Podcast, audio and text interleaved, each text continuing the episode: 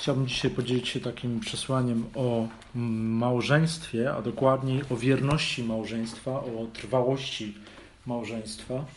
Z czego to wynika, dlaczego tak w ogóle jest skonstruowane małżeństwo, jak jest skonstruowane. I chciałbym się skoncentrować na dziesiątym rozdziale Ewangelii Marka, ale zanim do niego przejdę, troszkę dłuższy wstęp. Chciałbym wyjaśnić parę rzeczy, które moim zdaniem są ważne w temacie rozważania właśnie Ewangelii Marka, 10 rozdziału, małżeństwa. E, Bóg jest architektem małżeństwa. On jest tym, który zaprojektował małżeństwo. On jest wynalazcą, on ma patent na małżeństwo. Znaczy to, że jeśli ludzie sobie po swojemu zrobią małżeństwo, to, to nie będzie małżeństwem albo nie będzie funkcjonować tak, jak małżeństwo powinno funkcjonować. Po prostu Bóg jest tym, który wynalazł, który wie, jak to działa. I może krótka definicja. Małżeństwo, tak myślę, według Biblii jest związkiem zawartym trwale, czyli z zamiarem zawarcia go aż śmierć nie rozłączy partnerów. Tak ogólnie jest y, ideał y, małżeństwa opisany w Biblii. I jest to związek, który jest zaakceptowany w danym kraju, społeczeństwie, kulturze, społecznie i prawnie.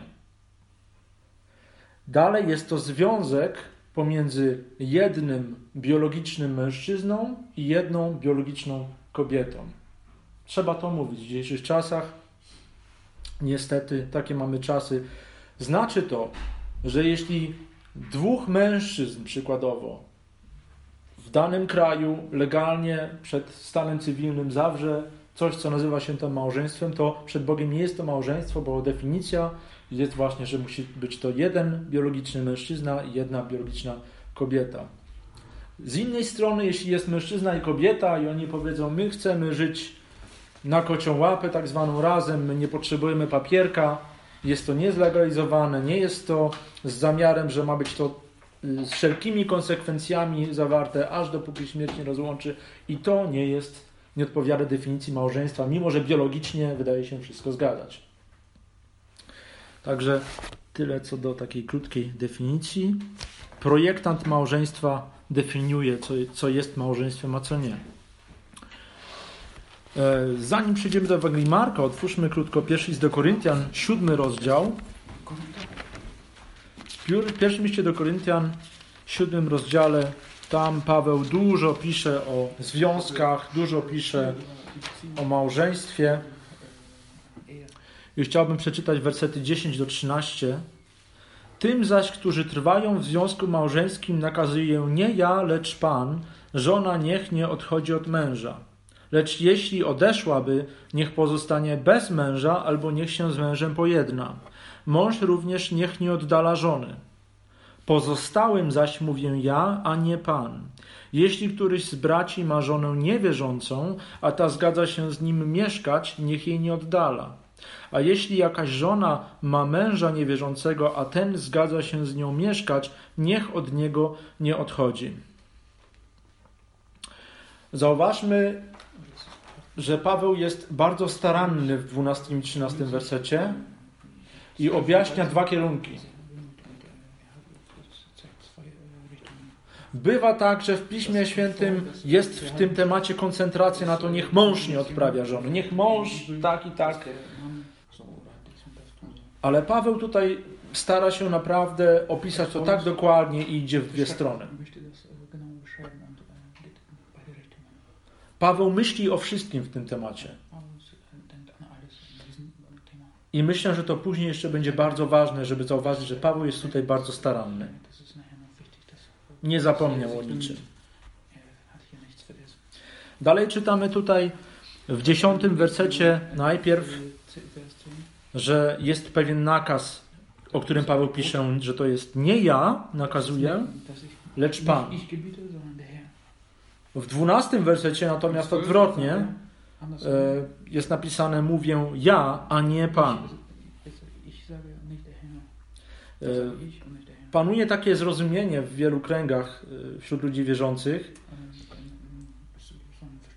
że to jest coś takiego, że Pan daje pewien nakaz, A później Paweł myśli sobie, a słuchajcie, ponadto ja wam daję jeszcze taką dobrą radę ode mnie. Że to nie Bóg wam to nakazuje, tylko ja taki mam pomysł, myślę, że to będzie dobre rozwiązanie. Myślę, że to jest y, błędny pogląd na ten fragment.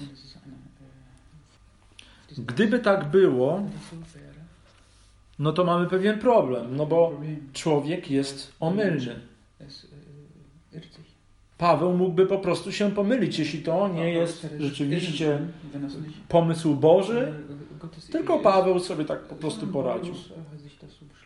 Także tu mamy pierwszy problem, że ten fragment byłby omylny. Mówię ja, nie Pan. Dalej, y, całe Słowo Boże, wszystkie 66 ksiąg Słowa Bożego jest natchnione. Bóg dał to Słowo. Ale tutaj mielibyśmy fragment, który musimy wyciągnąć z kanonu i powiedzieć, ten fragment nie jest w kanonie Pisma Świętego i on nie jest Słowem Bożym, ale jest tylko i wyłącznie Słowem Pawła. I ostatecznie musielibyśmy powiedzieć, że Słowo Boże, jeśli to też jest Słowem Bożym, mogłoby w tym miejscu zawierać błąd. äh, Ponieważ jest to pogląd Pawła. Äh, A nie. Pana, zatem mogłoby być omylne. Także myślę, że ten pogląd na ten fragment, on jest błędny. Äh, äh. Pytanie, jak to inaczej rozumieć? Otóż Paweł najpierw mówi, nakazuję ja, nie ja, lecz Pan. I mówi wtedy o tym, że jest małżeństwo, wierząca żona, wierzący mąż i to jest nierozłączne. I Paweł mówi, jeśli by odeszła, no to niech wraca, niech stara się znów pojednać, koniecznie. I Pan Jezus mówił do ludzi, do faryzeuszy, do Żydów, do ludu Bożego, w którym nie było mieszanych małżeństw. Były sytuacje, w których zdarzały się mieszane małżeństwa, czy, czytamy przykładowo u Nehemiasza i Ezdrasza o tym. I wtedy był wielki problem w Izraelu i trzeba było te żony, które wzięli sobie mężczyźni Żydzi, odprawić. Nie mogłoby to zostać w tym stanie, że są mieszane małżeństwa w Izraelu. I tak Pan Jezus, kiedy mówił w Ewangeliach do, o, o małżeństwie, swoje słowa kierował do ludzi, którzy nie żyją w mieszanych małżeństwach. Natomiast tutaj od 12 wersetu mówimy, pozostałym zaś mówię ja, a nie Pan. I wtedy już mowa jest o mieszanych małżeństwach. List jest do Koryntian, w większości nie Żydów. I tam po prostu jedno się nawraca, drugie jest nienawrócone. Jedno jest, w ogóle są to zazwyczaj nie Żydzi. I dlatego tutaj, myślę, Paweł mówi, to mówię ja, czyli teraz dostajecie ten nakaz od Pana, a nie to, co Pan powiedział, bo Pan nie mówił o tych związkach. Teraz przejdźmy do mm, Ewangelii Marka, 10 rozdziału.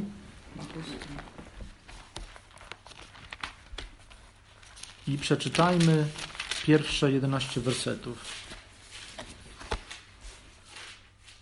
Potem wyruszył stamtąd Jezus i przyszedł w granicę Judei przez krainę leżącą za Jordanem. I ponownie zeszli się do niego ludzie i znowu ich nauczał, jak miał w zwyczaju.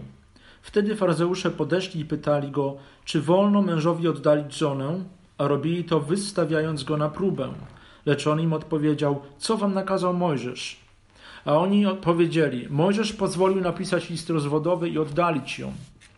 Jezus odpowiedział im, z powodu zatwardziałości waszego serca napisał wam to przykazanie, lecz od początku stworzenia Bóg uczynił ich mężczyzną i kobietą. Dlatego opuści mężczyzna swego ojca i matkę i połączy się ze swoją żoną i będą dwoje jednym ciałem. A tak już nie są dwoje, ale jedno ciało. Co więc Bóg złączył, człowiek niech nie rozłącza. A w domu jego uczniowie znowu go o to pytali i powiedział im, kto oddala swą żonę i żeni się z inną, cudzołoży wobec niej. Ja może jeszcze dwunasty werset. A jeśli kobieta opuści swojego męża i wyjdzie za niego, cudzołoży. I tutaj widzimy dwa kierunki. Także myślę, że Pan Jezus koncentruje się tutaj na małżeństwach niemieszanych z wyżej podanych powodów. I tak e, pewne rzeczy rzeczywiście będą inne w mieszanym małżeństwie. To znaczy, duchowo nie ma jedności. To jest bardzo ważna różnica. E, Na początku tutaj w drugim wersecie czytamy, że faryzeusze zadają pytanie Panu Jezusowi. I to pytanie brzmi, czy wolno mężowi oddalić żonę? Ciekawe, że to tylko w jedną stronę pytają, nie? Czy wolno, tak naprawdę mówiąc inaczej, wolno nam pozbyć się, jeśli byśmy chcieli? To jest zadziwiające. Dlaczego nie pytają, Panie Jezu, daj nam radę, jak uratować nasze małżeństwa? Dlaczego tak nie pytają? Bo nie są zainteresowani w tym, żeby pielęgnować, żeby uratować. Ale czytamy, że celem ich jest wystawienie go na próbę. I rzeczywiście w tamtym czasie były takie dwie szkoły rabiniczne. I Hillel i Shammai się nazywali założyciele tych, tych, szkół. I ta jedna szkoła, ona była zdania, że z, powodu, z każdego powodu można odprawić żonę. A druga szkoła rabiniczna mówiła nie, tylko w przypadku naprawdę takiej seksualnej nieczystości, której może później powiemy. Ale poza tym nie ma wyjątków. I wygląda na to, stawiają go na próbę, czyli może chcą znów, żeby opowiedział się po ze stron. I druga strona, żeby mogła powiedzieć, aha, to nie jest, to ten nie jest nasz, to, to nie jest nasz, e, nasz Mesjasz. Bóg chce, żebyśmy w małżeństwie byli sobie niezłomnie wierni, aż do końca naszego życia. Bóg chce, żebyśmy pytali, Panie, jak uratować moje małżeństwo? A nie, Panie, czy jest kruczek, gdzie mogę jakoś wyjść z tego małżeństwa? Bóg nienawidzi rozwodów. I kiedy spojrzymy do Malachiasza drugiego rozdziału, to widać tam jakby no, to pragnienie wierności, które ma Bóg. W Malachiasza w drugim rozdziale, w wersetach 14 do 16 jest mowa o żonie młodości. Księga Malachiasza, drugi rozdział, wersety 14 do 16. Wy jednak mówicie, dlaczego? Dlatego, że Pan, że Jahwe jest świadkiem między Tobą a żoną Twojej młodości, którą zdradziłeś. Ona przecież jest Twoją towarzyszką i żoną Twojego przymierza. Czy nie uczynił jednej, choć mu jeszcze zostało ducha? A czemu jedną? Aby szukał potomstwa Bożego. Tak więc strzeżcie swego ducha i niech nikt nie postępuje zdradliwie z żoną swojej młodości. Mówi bowiem Pan, Bóg Izraela, że nienawidzi oddalania, nienawidzi rozwodu, gdyż ten, kto to robi, okrywa swoim płaszczem okrucieństwo, mówi Pan zastępów. Tak więc strzeżcie swego ducha i nie postępujcie zdradliwie. Zauważmy, że nie jeden raz jest mowa o żonie młodości. Tak samo nie jeden raz jest tutaj mowa o strzeżcie swego ducha, werset 15 i werset 16. Strzeż swego ducha. I dalej nie postępuj zdradliwie z żoną twojej młodości. I jeden werset, 15 i 16 werset. Jeszcze raz powtórzenie. Bóg powtarza. I kiedy Bóg się powtarza, jest to coś bardzo ważnego. Pilnuj się w duchu swoim, w myślach swoich. Nie bądź niewierny, ale bądź wierny żonie swojej młodości. I dzisiaj słyszymy coś takiego, czasami słychać, mam nadzieję, że jak najdalej od nas, Opuścił żonę dla młodszej. Opuścił dzieci, żonę, poszedł do jakiejś młodszej. A Boże pragnienie, Boże przykazanie mówi: nie, nie pójdź za młodszą, jüngeren, ale zostań przy tej, która jest żoną Twojej młodości. Moja żona może, jak ja, może być sędziwa kiedyś, manchmal so ale to jest żona mojej młodości. Jest to żona mojej młodości. Nie jest, będzie już młodą żoną, ale jest żoną mojej młodości. I skoro taka jest Boża wola, to raczej musimy szukać wszystkiego, żeby umocnić nasze małżeństwa. I w trzecim wersecie Marka 10:3, kiedy wrócimy do tego, Markus 10, drei. to Pan Jezus pyta tych wystawiających go na próbę faryzeuszy, co wam nakazał Mojżesz? Inaczej, co mówi Słowo Boże na ten temat? Inaczej, wy sobie nazbieraliście swoich definicji, jak się w te klocki, jak sobie żonglować kobietami, a ja pytam was, co wam nakazała Tora? Co Bóg przekazał was, wam przez Mojżesza? Nakazał wam.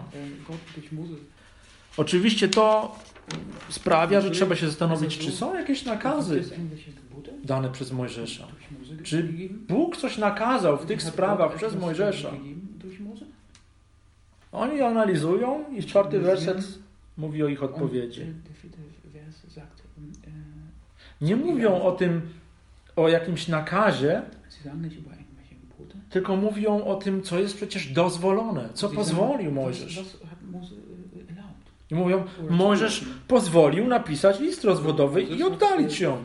Jest zezwolenie. Scheidebrief zu Możemy. Ale zaraz, to nie jest nakaz. Bóg nie nakazał, żeby jak nie pasuje, żeby odprawić. Bóg nakazał, że jeśli do tego dojdzie, no to wtedy z listem rozwodowym. Ale pytanie, jaka była motywacja Boża? äh, Skoro Bóg w księdze Malachiasza mówi, że nienawidzi äh, rozwodów, to na pewno nie była to jego kalkulacja, że mówi w księdze Mojżeszowej, wiecie co, jak chcecie, to się rozwieźcie, a tutaj macie łatwą Äh, drogę, żeby to załatwić. I rzeczywiście czytamy o zezwoleniu w piątej księdze Mojżeszowej, Tag 5 Mose. W 24 rozdziale i pierwszym wersecie.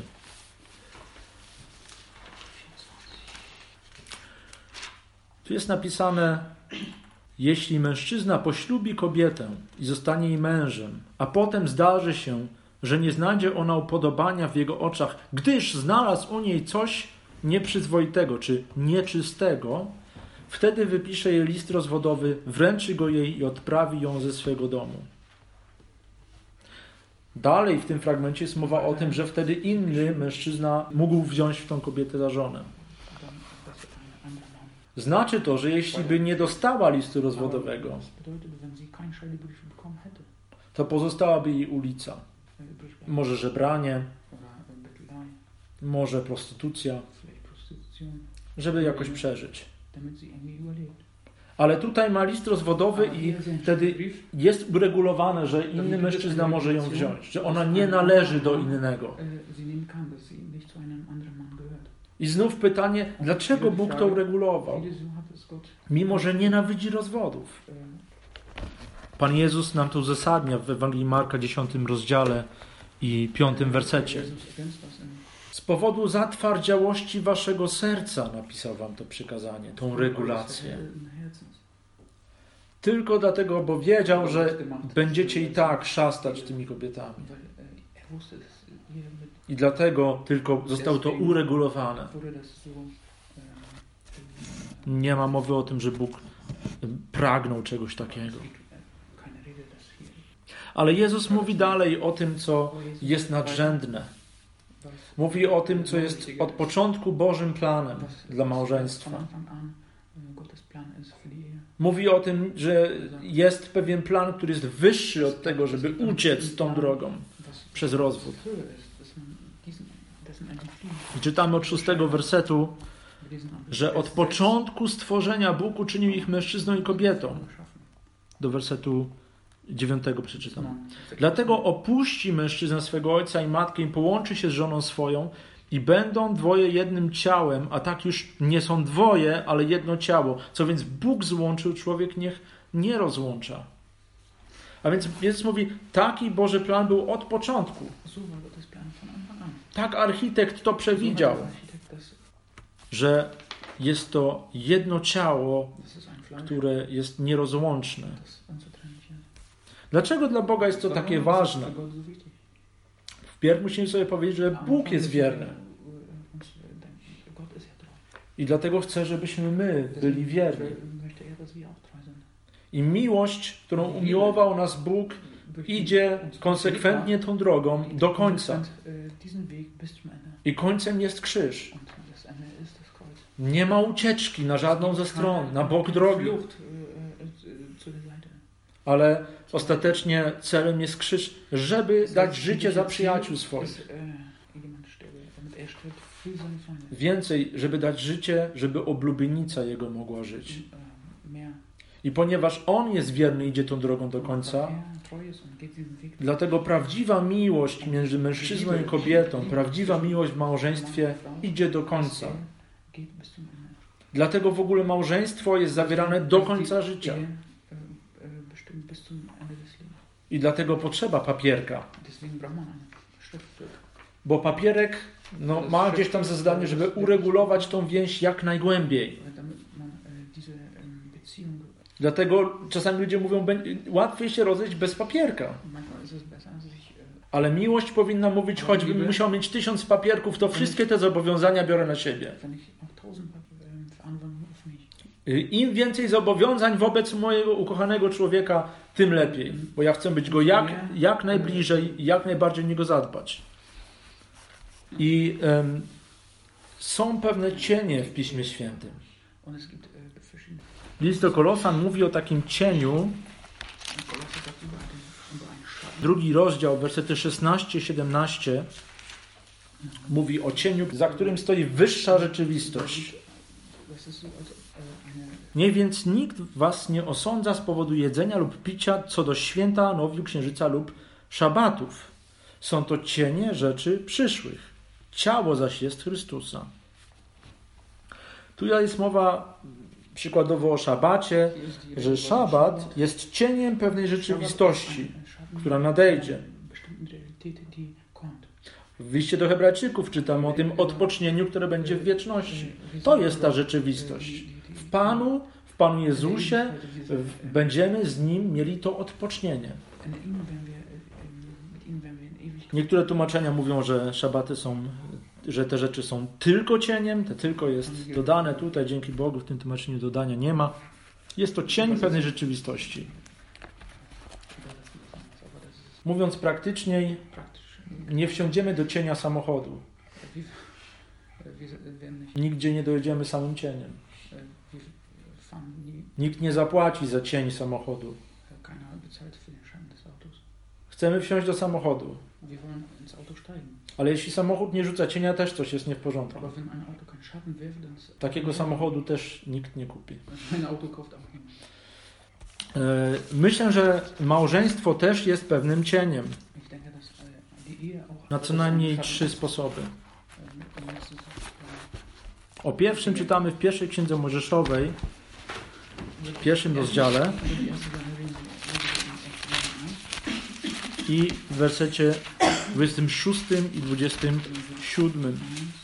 Potem Bóg powiedział: Uczyńmy liczba mnoga. Uczyńmy człowieka na nasz obraz, według naszego podobieństwa. Niech panuje nad rybami morskimi i ptactwem niebieskim, nad bydłem i całą ziemią oraz nad wszelkimi zwierzętami pełzającymi, które pełzają po ziemi. Stworzył więc Bóg człowieka na swój obraz, na obraz Boga go stworzył. Stworzył ich, mężczyzną i kobietą. Także mamy tutaj e, Boga, Elohim, liczba mnoga, i Elohim mówi uczyńmy. Bóg mówi my i wtedy tworzy. To znaczy, że Stwórca jest więcej niż jednej osobie. Kiedy patrzymy na całe Słowo Boże, widzimy, że chodzi o Ojca, o Syna i Ducha Świętego. Natomiast tutaj już Bóg mówi: uczyńmy człowieka podobnego do nas. I wtedy co się dzieje dalej? Bóg stwarza człowieka na swój obraz, i ten człowiek, jest napisane tutaj, zostaje stwarzany jako mężczyzna i kobieta. Także mamy człowieka jako dwie osoby. Tak jak Bóg jest więcej niż jedna osoba, ale jest jednym Bogiem, tak i mamy człowieka, który jest więcej niż jedną osobą, a jest jednym ciałem. Także y, tutaj widać, że jest to obraz podobieństwa Bożego. Mamy małżeństwo jako jedno, mimo że jest ich dwóch. Możemy zapytać, no ale dobrze, gdyby to rzeczywiście o to chodziło, no to, to przecież musiałoby trzech być, a nie dwóch. Ale Bóg zaplanował to tak, żeby jeszcze więcej cieni dać w tym obrazie. I dlatego musi być dwóch. Przykładowo dlatego, bo Bóg i Izrael to jest dwóch. I w Izajasza 54 rozdziale czytamy właśnie o tym drugim cieniu. Izajasza 54 rozdział,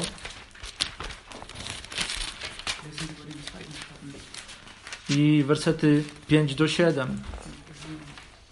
Tutaj jest napisane, bo Twoim małżonkiem jest Twój Stwórca, Pan zastępów. To Jego imię, a Twoim odkupicielem jest święty Izraela. Będzie nazywany Bogiem całej ziemi. Pan bowiem powołał Cię jak żonę opuszczoną i przygnębioną na duchu, jak młodą żonę, gdy była porzucona, mówi Twój Bóg. Na krótką chwilę Cię opuściłem, ale w wielkim miłosierdziu przygarniam Cię. Mowa, jak rozumiem, do Izraela.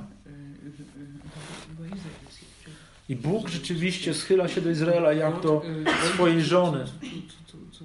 Przez całe Słowo Boże widzimy, że ostatecznie i tutaj wierność Boża jest dochowana swojej małżonce. Na krótką chwilę Cię odrzuciłem, ale znów Cię przygarnę. I kolejny trzeci cień to jest Bóg i oblubienica. Otwórzmy list do Efezjan, piąty rozdział. List do Efezjan, y, piąty rozdział. I w końcówce tego rozdziału czytamy od 30 wersetu. Gdyż jesteśmy członkami Jego ciała, z ciała Jego i z kości Jego, do końca rozdziału. Dlatego opuści człowiek swego ojca i matkę, nie połączy się ze swoją żoną i będą dwoje jednym ciałem. Tajemnica to wielka, lecz ja mówię w odniesieniu do Chrystusa i Kościoła. Niech więc każdy z was z osobna miłuje swoją żonę jak samego siebie, a żona niech poważa swego męża. Także i tu mamy dwóch, a nie trzech. Dlatego dalej jest mowa w 2 Koryntian 11:2 o kościele, o oblubienicy.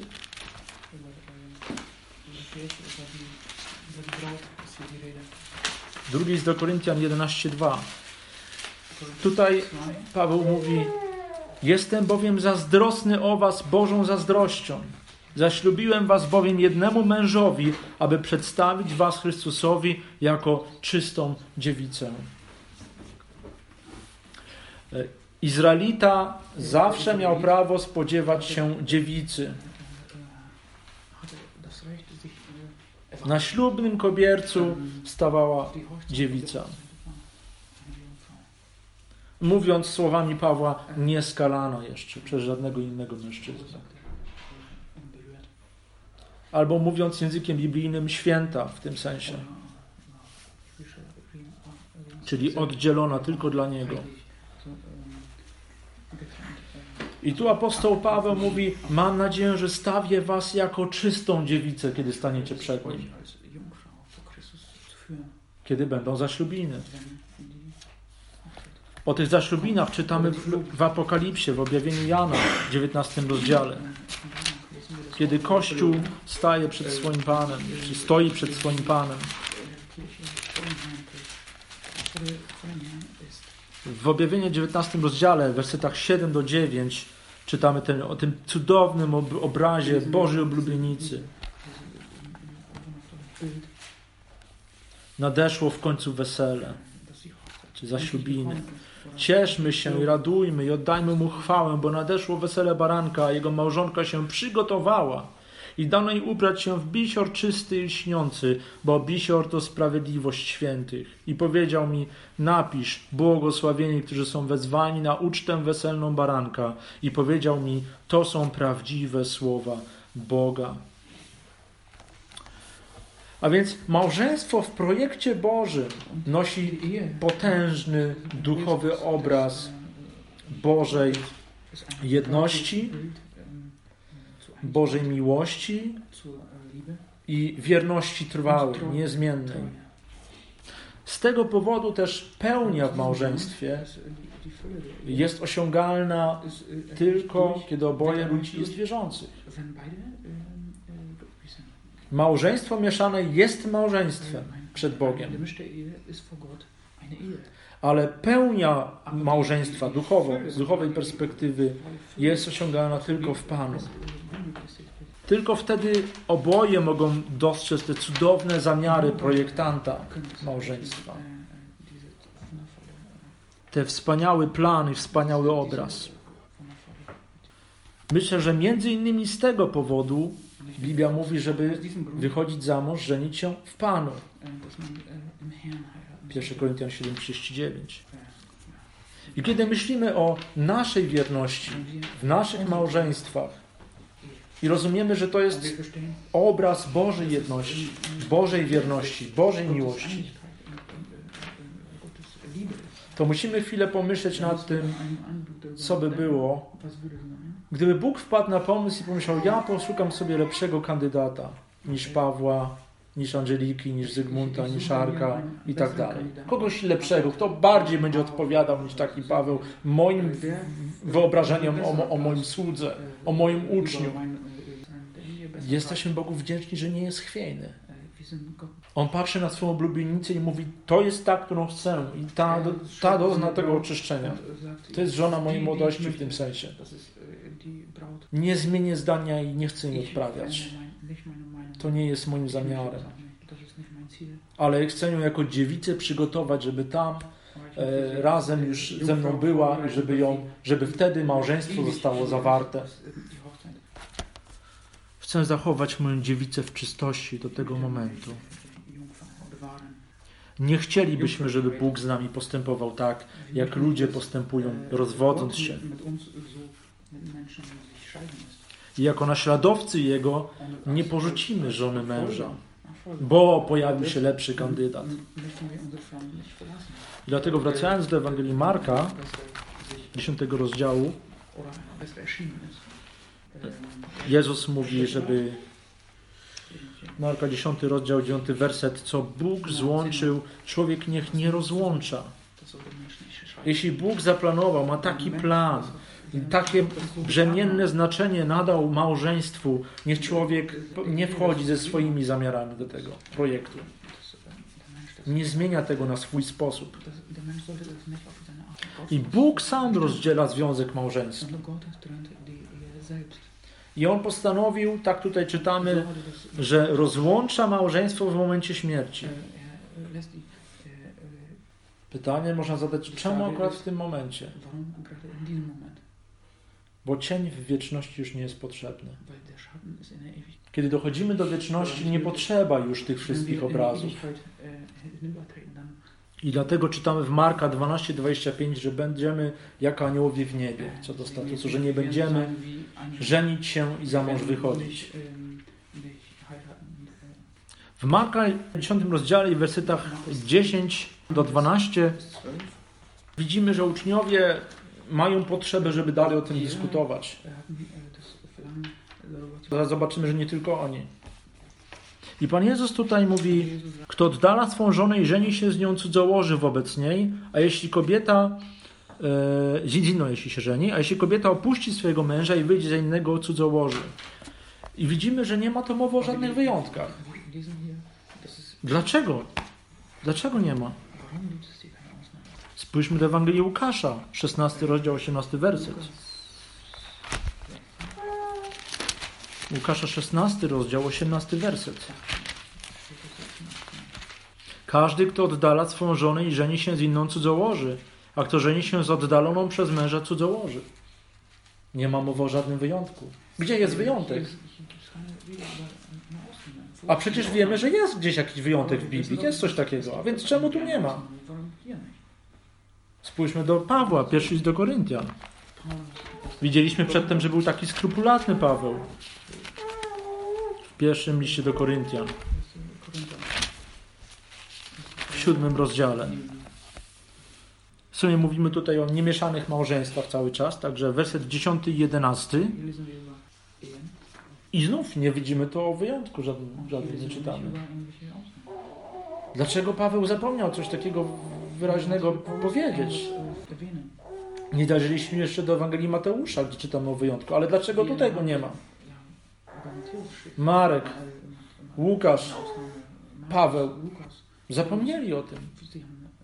Wymienić to, powiedzieć o tym. Czemu? Zerknijmy do Ewangelii Mateusza. U Mateusza czytamy w dwóch miejscach o tych sprawach. Zajrzyjmy najpierw do Ewangelii Mateusza 5 rozdziału.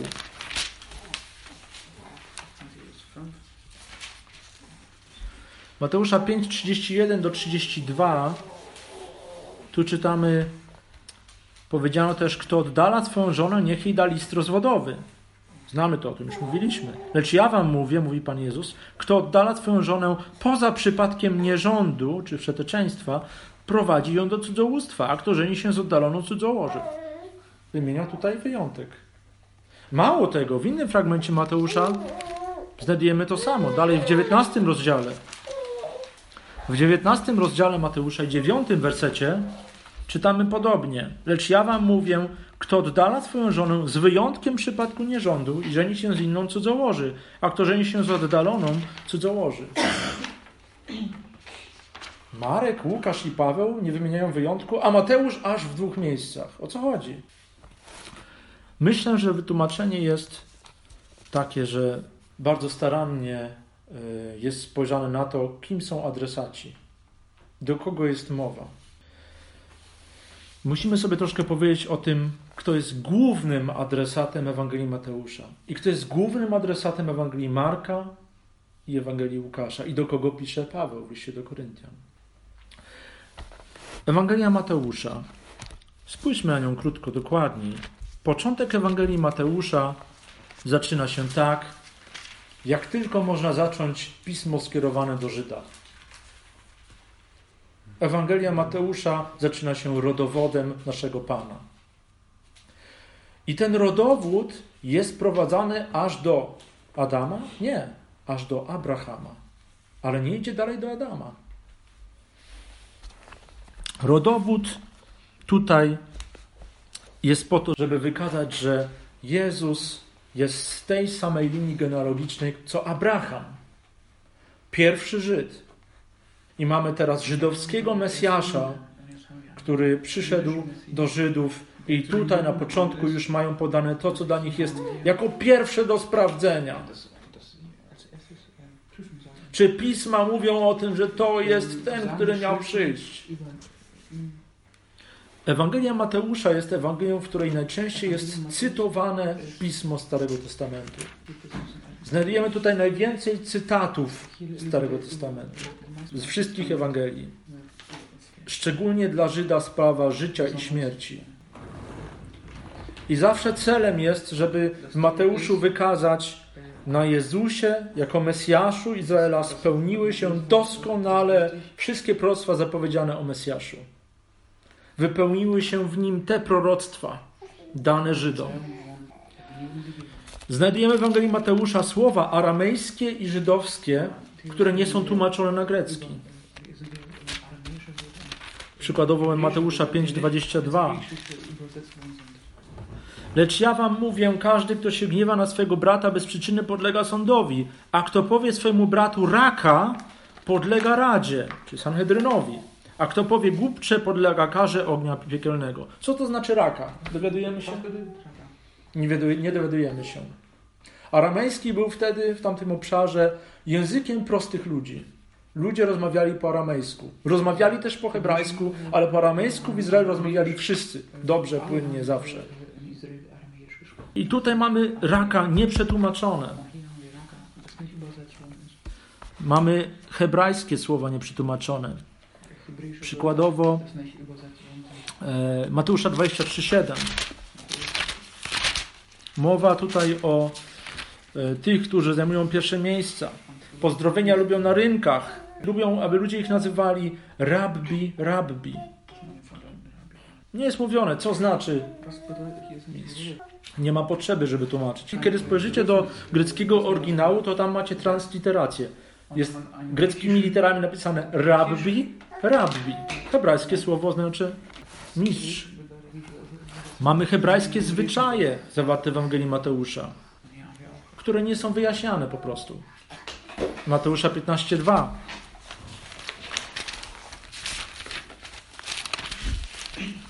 Mateusza 15:2. Czemu twoi uczniowie postępują wbrew tradycji starszych? Nie myją bowiem rąk przed jedzeniem chleba. O co chodzi, Panie Jezu?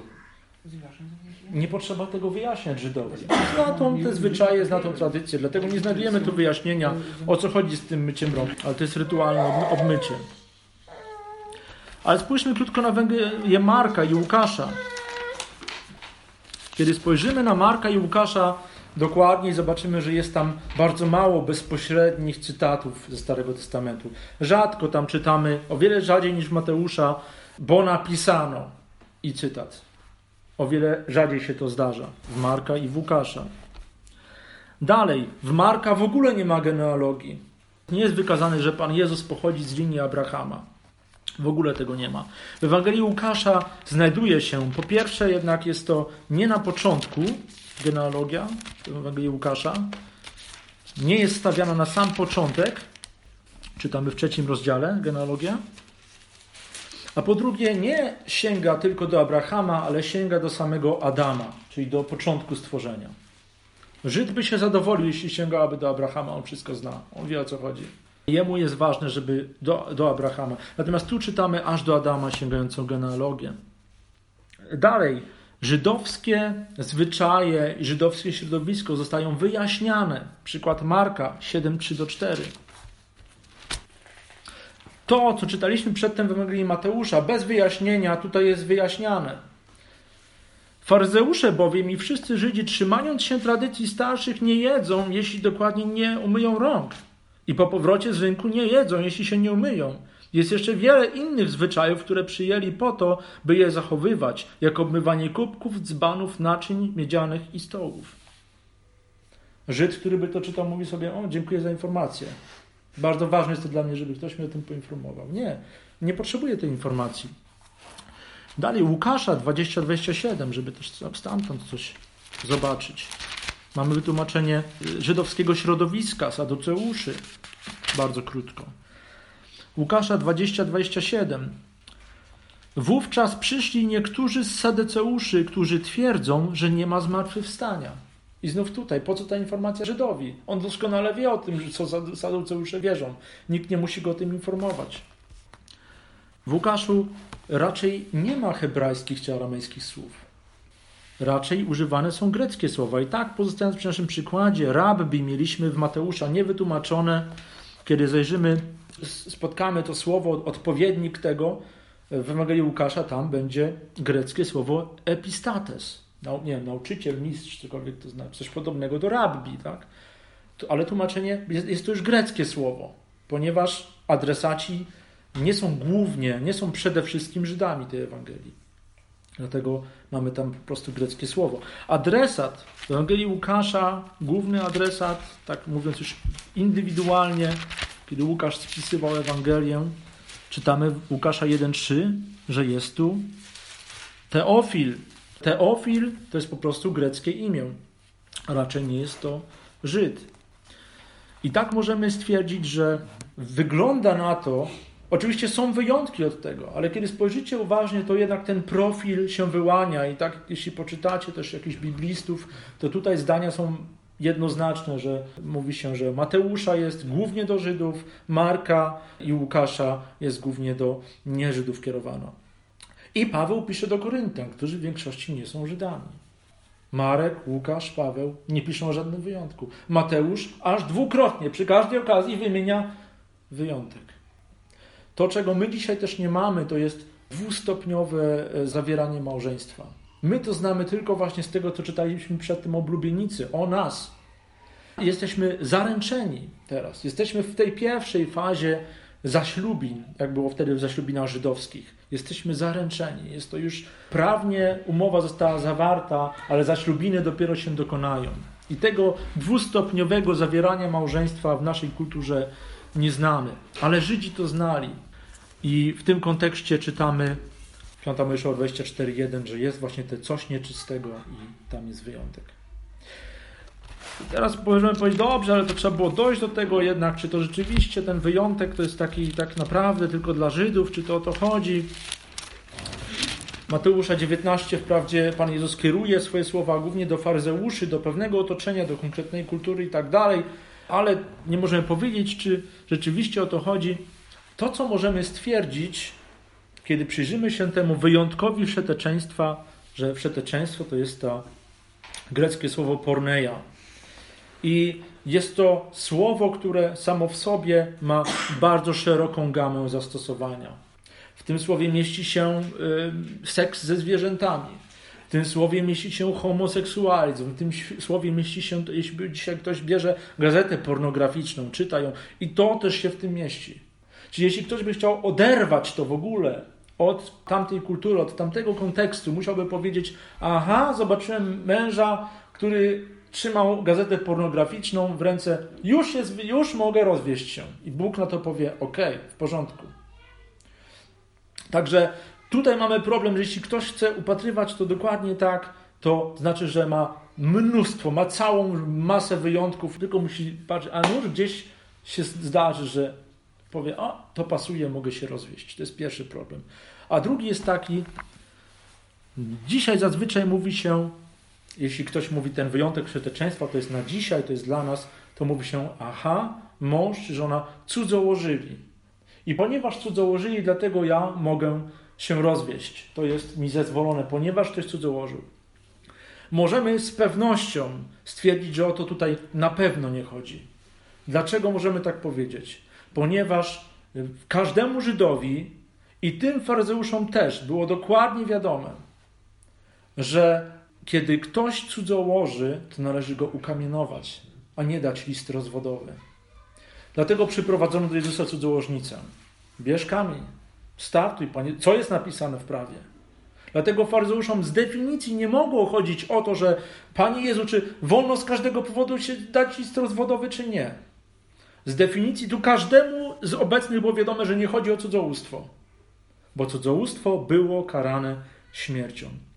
I nawet w tych czasach, gdzie rzymska okupacja była, chociaż Żydom to nie było do, dozwolone, i tutaj stosowali czasami właśnie samowolkę, że mimo to mówili, dobrze, ukamienować, mimo że prawo rzymskie na to im nie pozwalało. Dlatego później przychodzą do Piłata i mówią, nam nie wolno nikogo zabijać, ty weź tego Jezusa załatw.